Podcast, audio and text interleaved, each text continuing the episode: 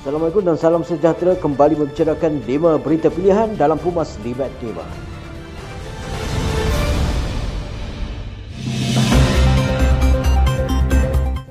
Majlis Kerja Tertinggi UMNO telah menetapkan bahawa tarikh persidangan cawangan bahagian dan Perhimpunan Agung UMNO bagi tahun 2021 dilaksanakan bermula Oktober ini. Setiausaha Agung UMNO Datuk Seri Ahmad Maslan dalam kenyataan medianya memaklumkan bahawa keputusan ini dibuat dalam mesyuarat kemarin yang dipengerusikan oleh Presiden UMNO Datuk Seri Dr. Ahmad Zahid Hamidi. Persidangan UMNO Cawangan akan bermula dari 15 Oktober hingga 30 November 2021 dan mesyuarat perwakilan wanita UMNO, Pergerakan Pemuda dan Puteri UMNO bahagian diadakan pada 11 Disember dan 12 Disember 2021. Manakala mesyuarat perwakilan UMNO bahagian pada 18 Disember 2021 serentak di seluruh negara dan Perhimpunan Agung UMNO 2021 pada 13 hingga 15 Januari 2022.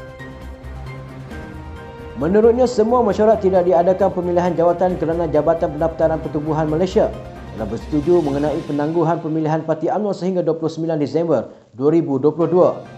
Mesyuarat boleh diadakan secara bersemuka atau maya atau gabungan bersemuka dan maya mengikut situasi COVID-19 di kawasan masing-masing. Kehadiran mesyuarat adalah dengan korum minima 1 per 4 dan bila jumlah yang layak hadir atau lebih daripada 1 per 4 asalkan mengikut SOP yang dibenarkan mengikut kawasan masing-masing. Cadangan mewujudkan Akta Anti Lompat Parti dan Pemencatan Ahli Parlimen 2021 wajar dilaksanakan. Presiden UMNO Datuk Seri Dr. Ahmad Zahid Hamidi berkata sehingga kini tidak ada sebarang akta atau undang-undang di negara ini berkaitan lompat parti. Kita pernah menyaksikan begitu ramai wakil rakyat sewenang-wenangnya lompat parti selepas pilihan raya umum ke-14 tanpa mempedulikan tentang rakyat yang mengundi mereka atas dasar parti politik yang mereka wakili. Beliau yang juga pengurusi Barisan Nasional menyifatkan apa yang berlaku itu adalah satu lagi penipuan terhadap pengundi selain daripada penipuan manifesto. Sewajarnya, kerusi kawasan itu dipertandingkan semula bagi mengabsahkan pilihan pengundi. Pihak berkuasa sukar untuk mengaitkan mana-mana perbuatan perompak parti dengan unsur jenayah terutama mengaitkan pihak yang lompat parti kemudian mendapat jawatan dengan anasir sogokan.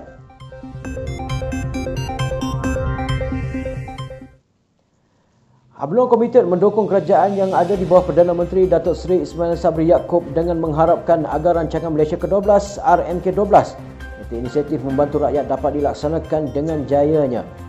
Setiausaha Agung UMNO Datuk Seri Ahmad Maslan berkata perkara itu dinyatakan dalam mesyuarat Majlis Kerja Tertinggi yang diadakan pada Rabu.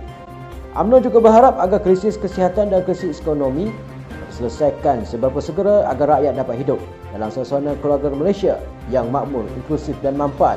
Semoga apa yang dibentangkan itu mampu memberi manfaat kepada keseluruhan rakyat dan negara. Presiden UMNO Datuk Seri Dr. Ahmad Zahid Hamidi melahirkan rasa kurang selesa dengan tindakan Kementerian Pendidikan Malaysia kurang mahu mengambil tindakan ke atas warga pendidik yang masih belum menerima suntikan vaksin.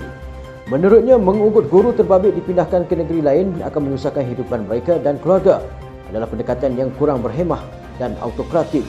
Seramai 2,000 guru masih enggan menerima suntikan vaksin COVID-19 yang perlu dikendalikan dengan cermat dan bijaksana. Masih ada banyak ruang serta peluang untuk memujuk dan meyakinkan guru terbabit supaya mengambil suntikan vaksin COVID-19. Barang bentuk ugutan hanya akan membuat rakyat marah kepada parti politik yang menguasai kerajaan hari ini. Tegasnya mereka ini boleh diuruskan case by case basis dan bukan melalui pendekatan pukul sama rata seperti pendekatan Tunku Mahkota Johor Tunku Ismail Sultan Ibrahim dalam isu 779 guru di Johor menolak suntikan vaksin baru-baru ini.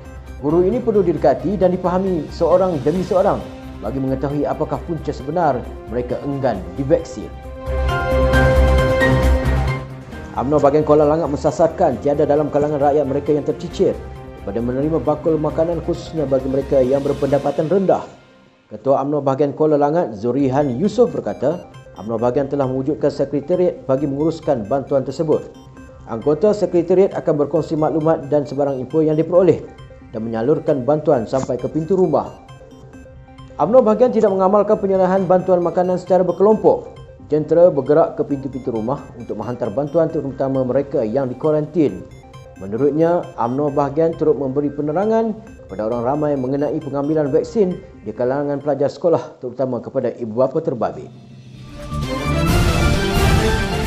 Sekian dari saya, Al-Faiz Abdul Hamid. Jangan lupa temu janji kita Isnin hingga Jumaat jam 5 petang 5 berita pilihan hanya di Pumas 5 5.